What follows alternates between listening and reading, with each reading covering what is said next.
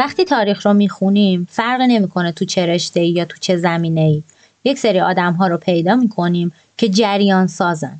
آدمایی که زندگی هم دوره یاشون قبل و بعد از حضور اونها زمین تا آسمون فرق کرده. آدمایی که استانداردها رو بالا بردن کسایی که دیوانوار روی یک کار یا یک رشته تمرکز کردن و باعث تحولات عظیمی توی اون رشته شدن و راه رو برای بعد از خودشون بسیار هموار کردن. در تاریخ هنر کسایی بودن که سنگ بنای اولیه رونسانس رو چیدن و شاگردایی تربیت کردن که بعد از گذشت هفت قرن هنوز کسی نتونسته رو دستشون بلند شه. امروز می‌خوایم راجع به این گروه از هنرمندا حرف بزنیم. اساتید رونسانس ابتدایی کسایی که شاید اسمشون از اسم شاگرداشون کمتر شنیده شده باشه ولی اگه نبودن احتمالا نه خبری از میکلانج و آفرینشش بود نه داوینچی و شام آخرش.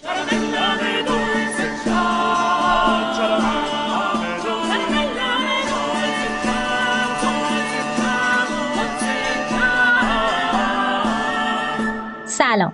من شبنم آریا هستم و اینجا کند آرت یا همون کنسرو هنره و ما قراره از لابلای تابلوها، مجسمه ها، ساختمون ها و بقیه آثار هنری با زیباترین و خلاقانه ترین وجوه انسانی روبرو بشیم و ازش لذت ببریم. پس با من همراه باشین.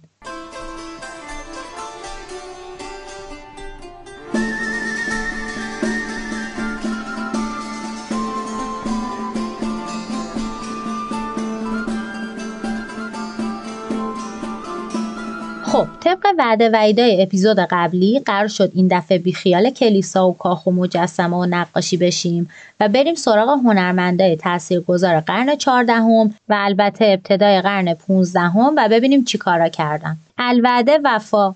امروز می‌خوایم بریم سراغ یک سری از اون هنرمندا و راجبشون صحبت کنیم. قبل از هر چیز لازمه یه توضیحی راجع به یک اسمی بدم که در اپیزود قبل زیاد گفتم و این اپیزودم باز می‌خوام راجبش صحبت کنم اما تلفظش با چیزی که دفعه قبل گفتم فرق داره. طبق تحقیقاتی که برای این اپیزود انجام دادم متوجه شدم که تلفظ صحیح اسم طراح گنبد کلیسای سانتا ماریا دل فیوره فیلیپو برونلسکی هست.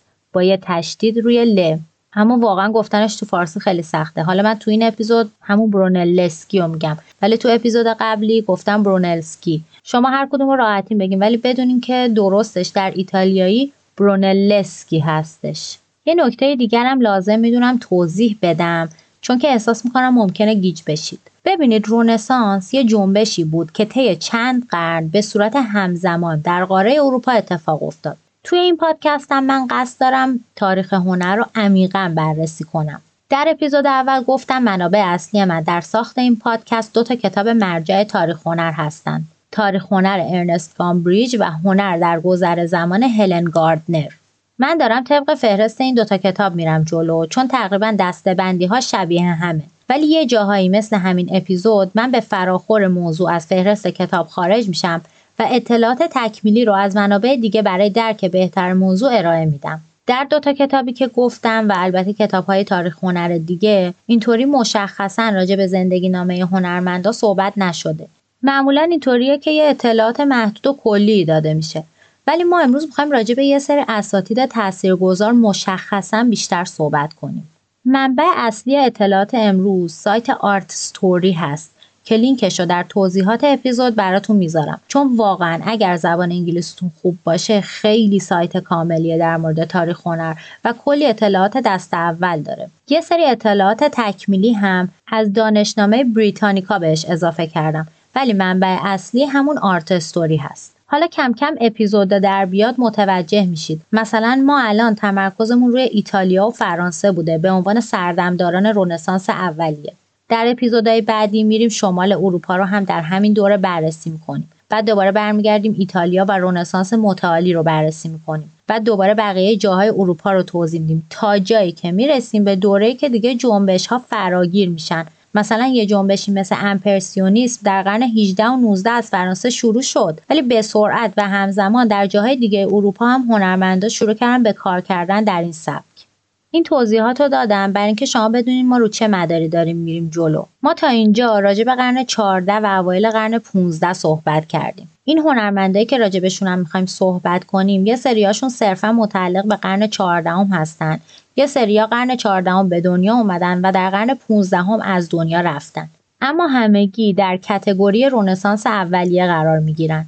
هنرمندایی که امروز راجع بهشون حرف می‌زنیم کسایی هستند که تلاش هاشون در پیشرفت جنبش رونسانس در طی سالهای بعدی تأثیر گذار بوده. یه چیزی هم من بذارین اینجا صادقانه بگم. من خودم خیلی به این مباحث علاقه دارم قبلا فکر می‌کنم توی یکی از اپیزودا بهش اشاره کردم و نمی‌تونم از یه حدی بیشتر خلاصه کنم مسائلو. کلا من با این سیستمی که به خصوص تو شبکه های اجتماعی این روزا مد شده که دائم باید همه چیزو خلاصه و ساده کرد یه ذره مشکل دارم. برای اینکه واقعا زندگی خیلی پیچیده است و همه چی انقدر ساده و خلاصه نیست و این همه ساده کردن و خلاصه کردن ببخشید ولی من احساس می‌کنم دور از جون داره آدما رو خنگ و بی‌حوصله می‌کنه. یعنی نگاه می‌کنی می‌بینی خیلی اصلا حوصله و تحمل ندارن. دو دقیقه به یه چیزی فکر کنن یا روش تمرکز کنن یا چهار تا خط چیز بخونن. برای همین من خودم از زیادی خلاصه کردن توی این پادکست میپرهیزم. چون این پادکستم خب من درست کردم و می‌تونم خلاصه نکنم دیگه. ببخشید.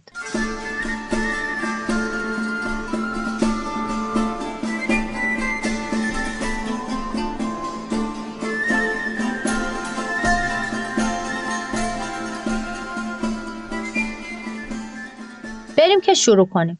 خب من خیلی فکر کردم که به عنوان اولین هنرمند تاثیرگذار رونسانس کیو معرفی کنم. با تحقیقاتی که کردم دیدم واقعا جا داره قبل از هر کسی اول بریم سراغ فیلیپو برونلسکی. چون برونلسکی خیلی کارهای عجیب و غریبی کرد و اصلا تحقیقات برونلسکی بود که پرسپکتیو یا ژرف نمایی رو وارد فاز علمی کرد. یعنی اگه یادتون باشه ما تو اپیزود قبل گفتیم که جوتو دی بوندونه بود که پرسپکتیو یا ژرف نمایی رو بعد از هزار سال دوباره زنده کرد. اما در واقع این برونلسکی بود که قواعد ریاضی پرسپکتیو رو کشف کرد و فهمید که اشیا به نسبتی که از ما دورتر میشن کوچیکتر میشن. همین کشف برونلسکی باعث شد که هنرمندای بعدی بتونن از پرسپکتیو به صورت علمی توی کاراشون استفاده کنن. پس بریم ببینیم که برونلسکی واقعا که بود و چه کرد.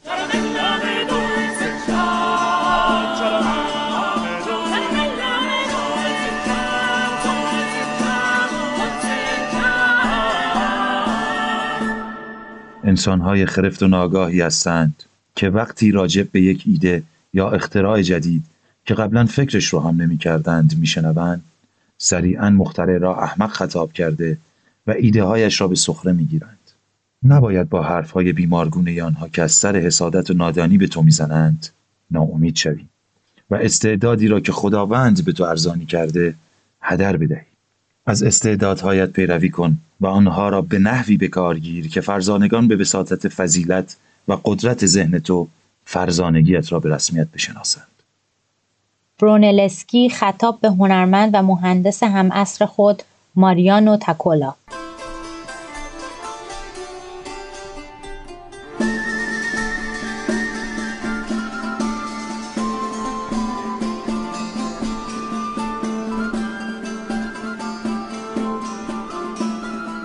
فیلیپو دیسر برونلسکو لیپی یا همون برونلسکی سال 1377 میلادی در یک خانواده مهم فلورانسی به دنیا اومد. باباش دفتردار و کارمند شهرداری بود. مامانش هم یکی از اعضای خاندان ثروتمند اسپینی بود که کاخشون هنوز در خیابان تورنابونی فلورانس وجود داره. برونلسکی در کودکی آموزش ریاضی و ادبیات دید. با این هدف که مثل پدرش دفتردار بشه. دو تا برادرم داشت که یکیشون تلاساز شد یکی دیگه کشیش. دیگه خیلی اطلاعات بیشتری از کودکیش وجود نداره تا 14 سالگی. در 14 سالگی رفت پیش یکی از دوستای تلاساز باباش و به عنوان کارآموز شروع کرد به کار کردن. تا کی؟ تا 17 سالگی. توی این دوران برونلسکی کلی چیز یاد گرفت. سنگا رو شناخت تکنیک های پیچیده ساخت سازه های مختلف رو یاد گرفت. با ساختن ساعت طراحی مکانیکی یاد گرفت و خلاصه تا سن 22 سالگی در تلاسازی به مقام استادی رسید. البته با چیزایی که من خوندم گویا در اون دوران تلاسازی یه چیزی فراتر از صرفا ساخت زیورالات و اینا بوده چون خیلی از تزئینات کلیساها و ساعتها و اینا هم از جنس طلا بوده. و کسی که می‌رفته تلاسازی یاد می‌گرفته خیلی چیزای پیچیده و بیشتری از صرفا ساخت زیورآلات آموزش می‌دیده. بین سالهای 1399 تا 1401 میلادی فیلیپوی جوان برای فرار از طاعون معروف فلورانس به شهر پیستویا بین پیزا و فلورانس رفت و اونجا یه سری تزئیناتی برای کلیسای سنزنو ساخت. در سال 1401 یه مسابقه در فلورانس برگزار شد که در واقع میشه گفت مزایده بود. ولی سر اینکه کی برای تعمیدگاه کلیسای جامع فلورانس در بسازه. می‌خواستن یک جفت در برونزی بسازن برای تعمیدگاه و اومدن یه فراخان دادن. هفت نفر شرکت کردن توی این فراخان که طرحهای برونلسکی و گیبرتی که از همینجا رقیب برونلسکی شد برنده اعلام شدن. برونلسکی اصرار داشت که کار رو تنهایی انجام بده ولی داورا قبول نکردن. برای همین پروژه رو به گیبرتی واگذار کرد و کلا بیخیال شد. البته بعدم نشد چون دری که گیبرتی طراحی کرد یکی از شاهکارهای هنریه و الانم هستش. هنوز و کلی توریستا میرن با اون دره عکس میندازن چون خیلی در خفنیه. بگذاریم در همین رقابت بود که برونلسکی با جوانی دمدیچی آشنا شد. چون مدیچی سرپرست داورای اون فراخان بود و خیلی تحت تاثیر برونلسکی قرار گرفت و بعدها یکی از بزرگترین حامیای مالی فیلیپو شد. شکست در این رقابت البته شکست که نبود ولی همین نگرفتن پروژه برونلسکی 25 ساله رو خیلی تحت تاثیر قرار داد. در واقع این اتفاق اصلا باعث شد که بعد از اون خیلی کم مجسمه سازی کنه. به جاش بلند شد با یکی از همکاران جوونش به اسم دوناتلو رفت روم تا با بررسی باقی مونده های بناهای روم باستان برای خودش یه هویت تازه‌ای بسازه. برونلسکی و دوناتلو چند سالی رو در روم گذروندن و آثار باقی مونده از روم باستان رو بررسی کردند. اون موقع ها میگن محل فعلی رومن فروم یا کلسئوم و اینا چراگاه و کارگاه سنگ تراشی و اینا شده بوده. و این تیم دو نفره برونلسکی و دوناتلو جز اولین کسایی بودن که اینا رو پیدا کردن و سعی کردن راجع بهشون تحقیق کنن. در همین تحقیقات بود که برونلسکی رفت سراغ معبد پنتئون و سعی کرد دانش ساخت گنبد بزرگ معبد پنتئون رو دوباره کشف کنه. چون بیشتر اطلاعات و دانش ساخت این بناهای عظیم در طول قرون وسطا از بین رفته بود. در همین دوران برونلسکی در یک کتاب باستانی اطلاعاتی رو در مورد پرسپکتیو خطی و نقطه‌ای کشف کرد. با این اطلاعات که همه رو به صورت کدگذاری شده می نوشت که کسی ازش ندزده برگشت به فلورانس و شد عضو گروه معمارهای ساخت کلیسای جامع سانتا ماریا دل فیوره. همزمانم چند تا پروژه به سفارش جووانی د مدیچی که ثروتمندترین مرد فلورانس بود در اون زمان انجام داد. یکی از معروفترین پروژه هاش ساخت قسمت هایی از کلیسای سن لورنزو در فلورانس بود که متعلق به خانواده مدیچیه و اصلا مقبره خانواده مدیچی هم بود که سالنش رو برونلسکی طراحی کرده. اسم سالونی که طراحی کرده به انگلیسی میشه sacristy که معنی لغویش میشه اتاقی در کلیسا که ظرف و ظروف و اشیاء مقدس و وسایل کشیش ها توش نگهداری میشه. ولی تصویر جایی که طراحی کرده رو وقتی می‌بینیم بیشتر شبیه صحن کلیساست و اصلا در این کلیسا دو تا sacristy وجود داره که اولیش رو برونلسکی طراحی کرده و بهش میگن old sacristy دومیش رو میکلانژ طراحی کرده و بهش میگن نیو سکریستی حالا از این سالن دقیقا چه استفاده ای می شدن رو نمی‌دونم. الان که جفتش آثار تاریخی محسوب میشه و مردم بیشتر میرن برای بازدید از معماری و طراحیش. ولی قبلا نمی‌دونم چه استفاده می شده ما هم اینجا با همون جنبه معماری و زیبایی شناختیش بیشتر کار داریم دیگه. طراحی برونلسکی به صورت کلی چند تا مشخصه داره. یکی از مشخصه هاش استفاده از اصول هندسی ساده به منظور ساخت سازه های منطقی با استفاده از ماژول های تکراریه. حالا این جمله سخت یعنی چی؟ یعنی با تکرار واحدهای مجزا و ترکیب اشکال هندسی مثل مربع و دایره به صورت منطقی یه فضای متعادل و هارمونیکی طراحی می‌کرد. عکس بناهایی که طراحی کرده رو اگر ببینید حالا یا تو اینستاگرام کند آرت یا خودتون سرچ کنید می‌بینید مثلا سقف راهروها شامل یه سری arc های نیم دایره تکراریه که خیلی چشم نوازه و هر کدوم روی یک ستون بنا شده. از این مدل طرحها زیاد داره تو کاراش. کار مهم دیگه ای که برونلسکی انجام داد این بود که بر اساس مطالعاتی که روی بناهای باقی مونده از روم باستان انجام داده بود تونست از نسبتهای زیبایی شناختی که در اونها پیدا کرده بود توی آثار خودش استفاده کنه. مثلا یافتهاش در مورد ستونها، آرکها و تاقها. از این طریق بود که سبک رونسانس رو در معماری به وجود آورد که بهش در اصطلاح آلانتیکا می‌گفتن یعنی به شیوه باستان. یکی از ویژگی های دیگه کار برونلسکی تاکید بر ترکیب ساختاری به جای تزینات زیاد بود. معمولا هم این کار رو با ترکیب سنگای توسی تیره و دیوارای گچی سفید انجام می‌داد و فقط از تعداد محدودی المان دکوراتیو استفاده می‌کرد. ولی به جاش ترکیبات ساده و قوی و تاثیرگذار رو جایگزین می‌کرد. دقیقا در مورد کلیسای سانتا ماریا دل هم گفتیم و دیدیم که نماش یک سره ترکیب انواع سنگهای مرمره و مثل کلیساهای گوتیک مزین یک عالم مجسمه و ریزکاری در طراحی نمای بیرونیش به کار نرفته. شما به عنوان بیننده وقتی جلوی کلیسا وای میستی درسته که یک عالم ریزکاری نمی‌بینی ولی یه بنای خیلی چشم نواز و تزئین شده جلوته که مدل تزئیناتش با مثلا نوتردام پاریس فرق داره. بیشتر متمرکز بر بازی با اشکال هندسی و خط و خطوطه. این ستا ویژگی که گفتیم مربوط به معماری برونلسکی بود. ولی این بشر خیلی خلاقتر از این صحبت ها بوده. و اصلا یک عالم وسیله و دستگاه اختراع کرده که هم تو ساختمون سازی ازش استفاده می‌شد هم تو صنایع دفاعی هم تو کارهای تئاتر. و اصلا با همین وسیله ها بود که تونست شاهکار معماری و امضاش بر روی شهر فلورانس رو بسازه.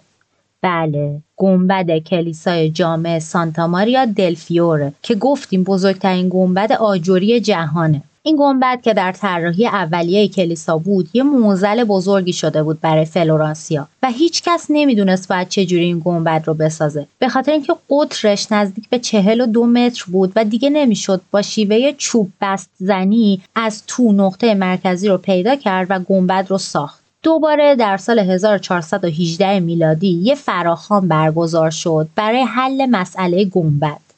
این دفعه چون طرح برونلسکی بدون تردید از طرح رقیب دیرینش گیبرتی بهتر بود پروژه به برونلسکی داده شد و کار بر روی ساخت گنبد به مدت 16 سال ادامه پیدا کرد.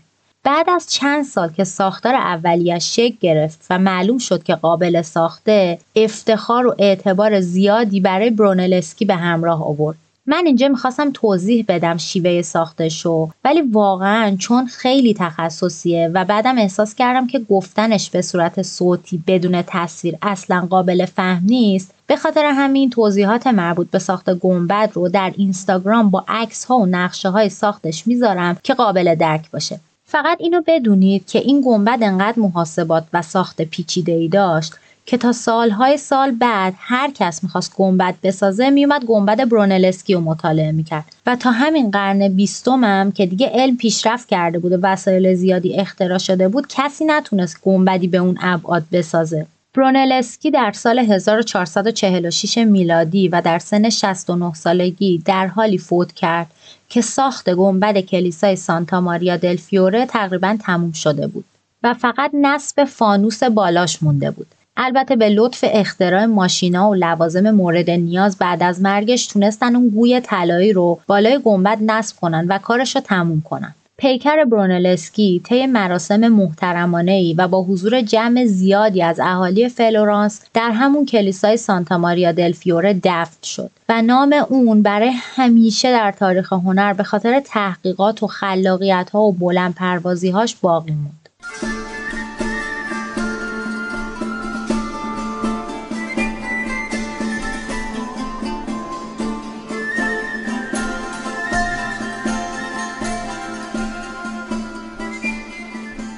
نفر بعدی که می‌خوام امروز راجع بهش حرف بزنم جیوتو دیبوندونه هست که قبلا هم در این پادکست اسمش رو زیاد شنیدیم ولی هی وقت نشد که مفصل راجبش حرف بزنیم خب یادتونه که آخر اپیزود سه بهش اشاره کردم و گفتم که اون نابغه ای بود که با جسارت و خلاقیتش پایه های نقاشی رونسانس رو بنا کرد. جوتو در سال 1267 میلادی در فلورانس به دنیا اومد. خیلی جالبه. این فلورانس یه دوره ای مثل که جهش ژنتیکی پیدا کرده بودن آدما که این همه هنرمند از توشون در اومده. بگذریم. از کودکی و خانواده و زندگی جوتو خیلی اطلاعاتی در دست نیست. چون اصلا قبلا هم گفتم بعد از جوتو زندگی و زندگی نامه هنرمنده اهمیت پیدا کرد. تا قبلش اصلا کسی خیلی به شخص هنرمند وقعی نمی نهاد حتی خود هنرمندان به خودشون انقدر اهمیت نمی‌دادن که بخوان زیر کاراشون رو امضا کنن. توی سایت آرت ستوری بیشتر راجع به کارهاش و تاثیراتش نوشته منم همونا رو الان میگم جود تو کسی بود که قبل از همه شروع کرد به بررسی پرسپکتیو یا ژرف نمایی و فضای تصویری و سعی کرد از واقع نمایی در نمایش روایات مذهبی استفاده کنه. در واقع اون اولین کسی بود که هنر مذهبی رو با انسانگرایی ترکیب کرد و سعی کرد با بازنمایی تصاویر واقعی تر مؤمنان رو به خدا نزدیکتر کنه. فیگورای جوتو با احساس بودن و این چیزی بود که قبلا در هنر به مدت تقریبا هزار سال وجود نداشت و همین موضوع کارش خیلی ارزشمند می‌کنه. در معماری هم اساس کارش بر قوانین خطای دید، تناسب و ژرف نمایی بود. کمان که توی اون برج ناقوسی که برای کلیسای سانتا ماریا دل فیوره طراحی کرده ما مکعبهایی رو می‌بینیم که با تناسب خاصی روی هم چیده شدن و از لحاظ بسری بسیار کامل و چشم نوازن و در ایتالیا هم به عنوان زیباترین برج ناقوس کلیساها شناخته میشه. رئالیسم جدید جوتو روی انسان تمرکز داشت و این کار رو از طریق توجه به جزئیات انجام می‌داد. مثلا در جامعه پردازی سوژه ها چیدن اونها در یک فضای سبودی و واقعی. توجه به های مرتبط با فضای داستان. مثلا مثل وسایلی که دور سوژه ها بود یا فضایی که سوژه ها درش قرار داشتن. اگه کوهی بود یا درختی بود یا هرچی به بازنمایی اینا خیلی توجه می‌کرد. و همین کارش باعث واقعی تر شدن نقاشی می‌شد. البته این کار شاید برای ما خیلی هیجان انگیز و جالب نباشه ولی در اون دوران چون نقاشی ها صرفا برای بازنمایی روایات مذهبی کشیده می‌شد کسی به این جزئیات اهمیت نمی‌داد و جوتو برای اولین بار این کارو کرد. جوتو در زمان خودش خیلی مورد توجه و تحسین قرار گرفت. یکی از دلایلش این بود که دوست دانته بود و دانته از جوتو به عنوان مهمترین هنرمند ایتالیا یاد کرده. حتی مهمتر از سیمابو که تا اون موقع به عنوان استاد بزرگ هنر شناخته می‌شد و اصلا استاد خود جوتو هم بود. از جوتو کارهای زیادی باقی مونده که یکی از مهمترین هاش همون تابلوی سوگواری بر پیکر مسیحه که در اپیزود سه راجع بهش حرف زدیم. انگلیسیش میشه lamentation یعنی عزاداری نوحه خونی. عکسش تو پیج اینستاگرام کند آرت هم هست. از این اثر به عنوان یکی از شاهکارهای رونسانس اولیه یاد می‌کنن نقاشی سوگواری دیوارنگاره به سبک فرسکوئه که روی دیوار Arena Chapel در پادووا کشیده شده. توی این اثر ما شاهد عزاداری نزدیکان مسیح بر پیکر بیجانش هستیم وقتی که اون رو از روی صلیب کشیدن پایین.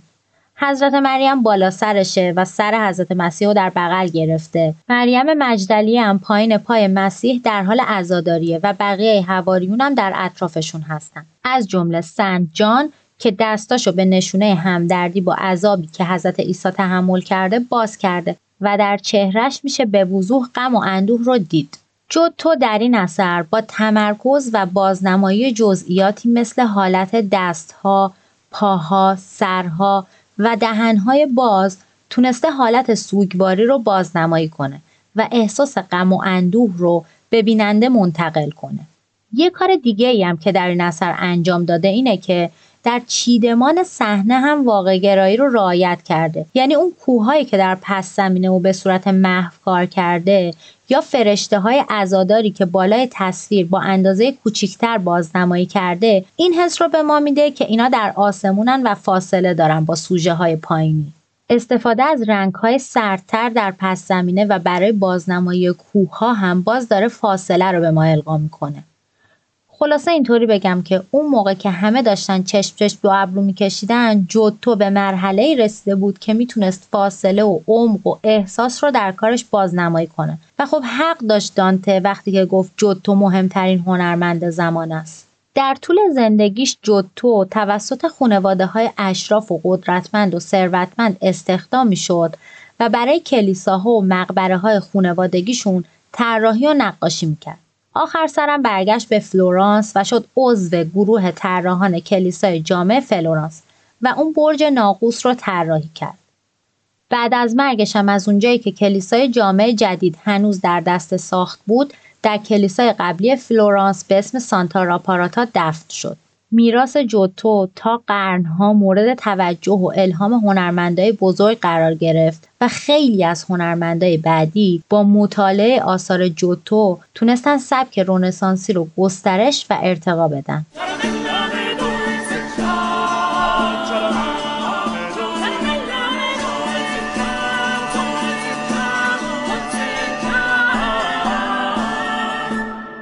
هنرمند بعدی که در اپیزود قبل قول داده بودم راجع بهش حرف بزنم سیمون مارتینیه که در سال 1284 میلادی در سینای ایتالیا متولد شد. بازم باید بگم که اطلاعات محدودی درباره زندگی شخصی و خانوادگیش وجود داره. یه چیزی ولی راجبش می‌دونیم اونم اینه که با لیپوممی هنرمند دیگه اون دوران یک نسبت فامیلی داشتن به خاطر همینه که با هم دیگه کار مشترک دارن. تا جایی که می‌دونیم سیمون مارتینی هم شاگرد دوچو بوده هم شاگرد جوتو. و اصلا میگن با جوتو رفته روم و برای بازیلیکا یا کلیسای قدیم سن پیتر در روم نقاشی کشیدن دوتایی. مارتینی دوست پترارک هم بوده و برای پترارک یه پورتره از چهره لورا کشیده بود. لورا که یادتونه یه زن شوهردار بود که پترارک عاشقش بود. البته این پورتره معلوم نیست کجاست. فقط از نوشته های پترارک می‌دونیم که همچین نقاشی وجود داشته. و طبق همون نوشته ها بازم می‌دونیم که پورتری که سیمون مارتینی کشیده بوده به واقعیت نزدیک بوده و جز اولین چهره نگاره های ثبت شده در تاریخ اگرچه که ندیدیمش. از سیمون مارتینی تعدادی کار روی چوب و چند تا دیوار نگاره باقی مونده که با مشاهده اونا می‌تونیم ببینیم که فضا سازی و بازنمایی واقعی رو در کارهاش رعایت می‌کرده. با اینکه کاراش مثل کارهای جوتو انقلابی نبوده و در ظاهر به کارهای بیزانسی و قرون وسطایی بیشتر شبیه رگه های از بازنمایی واقعی و فضاسازی در کاراش وجود داره که باعث میشه دیگه در دستبندی کارهای قرون وسطایی قرار نگیره. مثل همون تابلو بشارت تولد مسیح به مریم که دفعه قبل راجع بهش حرف زدیم و عکسش تو پیج اینستاگرام گذاشتیم. و اگه یادتون باشه راجبش یه توضیحاتی هم دادیم. اینکه گفتیم با اینکه نقاشی در نگاه اول قرون وسطایی به نظر می‌رسه اما یه سری نسبت ها واقعی نسبت مریم به صندلی نمی‌دونم نسبت روح القدس به مریم بینشون فضا هست گلدون واقعی کتاب دعا واقعی و اینا. بنابراین دیگه اینجا دوباره تکرار نمی‌کنم. سیمون مارتینی در اواخر عمرش در خدمت کلیسای کاتولیک بود که اون موقع به خاطر شرایط متشنج روم مقرش در آوینیون فرانسه بود و همونجا هم در سال 1344 از دنیا رفت. مارتینی در کنار جوتو و دوچو کسایی بودند که تاثیر خیلی زیادی در گسترش بازنمایی واقعی داشتند. اینجا من می‌خواستم راجع به لیپوممی هم یه توضیحاتی بدم ولی اولا اطلاعات راجبش خیلی زیاد نیست. دوم که سبکش خیلی شبیه سبک سیمون مارتینی بود. با این تفاوت که مثل سیمون مارتینی تلاش نکرد به بازنمایی واقعی خیلی نزدیک بشه و سبکش سنتی تر و قرون وسطایی تر باقی موند. حالا بازم یه سری از آثارش رو براتون می‌ذارم توی اینستاگرام که برید ببینید و متوجه بشید منظورم چی چون مثلا تمام فیگوراشو از روبرو کشیده خیلی طلایی تو کاراش زیاد استفاده شده. اون نسبتهایی که سیمون مارتینی سعی کرد تو کاراش رعایت کنه رو لیپوممی رعایت نکرده و میگم دیگه سنتی باقی موند. خلاقیت و نوآوری مثل اونایی که ما راجع بهشون حرف زدیم به خرج نداد.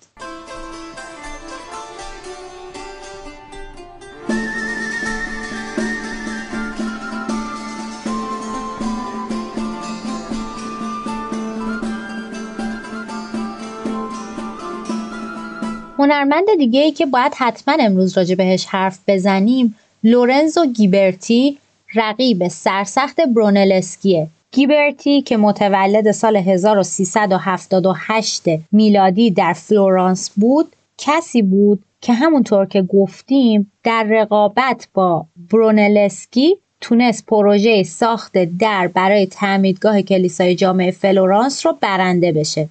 دری که گیبرتی برای قسمت شرقی تعمیدگاه کلیسای جامع فلورانس طراحی کرد یکی از بزرگترین شاهکارهای هنری در ایتالیای قرن 15 هم به حساب میاد و اصلا بهش میگن دروازه بهشت. انقدر که قشنگه. به طور کلی باید بدونیم که گیبرتی یکی از بزرگترین مجسمه سازهای دوران رونسانسه که تونست ایده های کلاسیک و رونسانس رو به هم نزدیک کنه. گیبرتی واقعا تونست مجسمه سازی رو در دوره رونسانس به سطح بسیار بالایی ارتقا بده و با مجسمه های برونزی بزرگی که ساخت مجسم سازی با برونز رو هم باب کرد. تا قبل از اون انقدر مجسمه های بزرگ با برونز نمی ساختن ولی گیبرتی هم مجسمه های خیلی بزرگی با برونز ساخته هم اصلا اون دری که برای قسمت شرقی تعمیدگاه ساخته جنسش برونزیه این کسایی که ما امروز راجبشون صحبت کردیم هر کدوم یه رشته ای رو خیلی ارتقا دادن. جوتو نقاشی برونلسکی معماری. و در زمینه مجسمه سازی واقعا گیبرتی کسی بود که تا نسل های بعدی بسیار روی مجسمه سازها تاثیر گذاشت. به خاطر سبکی که داشت توی طراحی مجسمه ها استفاده از پرسپکتیو تو مجسمه سازی طراحی بسیار نرم و حالتدار فیگورها حالا عکس اون دری که طراحی کرده رو اگر من بذارم توی اینستاگرام و شما ببینید متوجه میشید دارم راجع به چی صحبت می‌کنم و اصلا چرا به اون در میگن دروازه بهشت.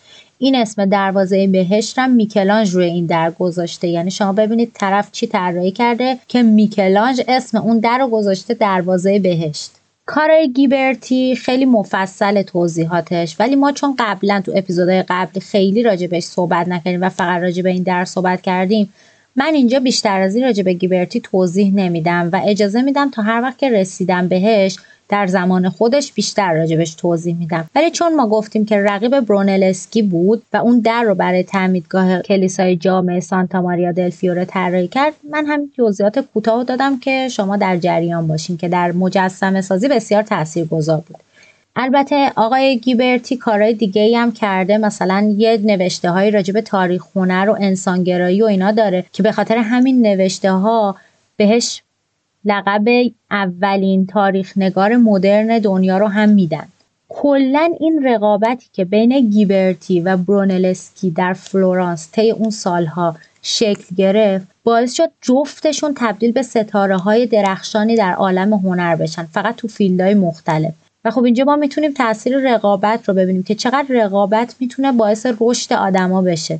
شاید اگه این دو نفر با هم رقابت نداشتن انقدر هر کدومشون تو رشته خودشون پیشرفت نمی‌کردن و این واقعا جالبه. گیبرتی در سن 75 سالگی و در سال 1455 میلادی از دنیا رفت و پیکرش در مقبره‌ای که سالها قبل توسط خودش در کلیسای سانتا کروچه فلورانس طراحی شده بود به خاک سپرده شد.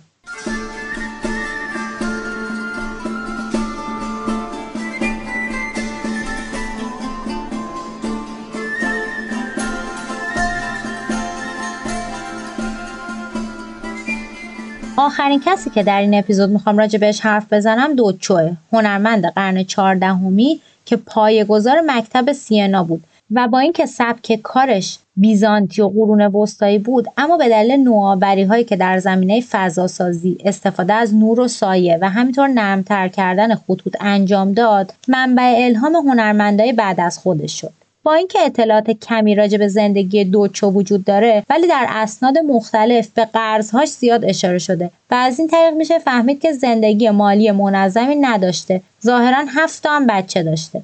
تبهر دوچو در نقاشی روی چوب و با تکنیک زرد تخم مرغ بوده. تا جایی هم که می‌دونیم دیوار نگاره به سبک فرسکو نکشیده یا اگه کشیده ما خبر نداریم و چیزی ازش باقی نمونده. یه چیز دیگه ای که ما ازش می‌دونیم اینه که اون هم مثل جوتو شاگرد سیمابو بوده. از بین آثاری که ازش باقی مونده دو تا اثر فقط هستش که با قطعیت بهش نسبت میدن. توی همین دوتا اثر ما می‌تونیم تفاوت کارهای دوچو را با هنرمندای قرون وسطایی ببینیم. اینکه خط و خطوط ها نرمتر شده اینکه نسبت ها در مقایسه با قبل یه کمی داره واقعی تر میشه. اینکه استفاده از نور و سایه اومده تو کارا. و خلاصه یه سری نشونه هایی داره با ما میگه که دوچو داره به سمت بازنمایی واقعی گام برمیداره و همین گام های کوچیکی که دوچو برداشت بعدها تبدیل شد به منبع الهام هنرمندان دیگه برای ارتقاء سطح بازنمایی واقعی در نقاشی. مهمترین اثر دوچو تابلوی هست به اسم مایستا که میشه نبوغ این نقاش رو به طور کامل در این اثر مشاهده کرد. این تابلو به سفارش کلیسا در سال 1308 میلادی و برای سالن غذاخوری کلیسای جامع سینا کشیده شده. کلیسا برای کشیدن این اثر 3000 سکه طلای فلورین به دوچو داد که بالاترین مبلغ پرداخت شده به یک هنرمند تا اون زمان محسوب می‌شد. خیلی هم این تابلو رو تحویل گرفتن و طی یک مراسم خاصی با حضور مردم و مسئولین ازش رونمایی کردن که در نوع خودش جالبه. عکس این اثر رو به همراه توضیحاتش می‌ذارم تو پیج اینستاگرام که ببینید. تابلو به صورت چند لت و روی چوب کشیده شده و شامل یه سری داستانهای مذهبی با محوریت حضرت مریم و حضرت مسیحه. جالبه با وجود اینکه دوچو برای کشیدن اون کار اون همه پول گرفت و یه مدتی وضع مالیش خوب شد اما به دلایل نامعلوم چند سال بعد دوباره مغروز شد و آخر سرم در سال 1319 میلادی در سینا از دنیا رفت.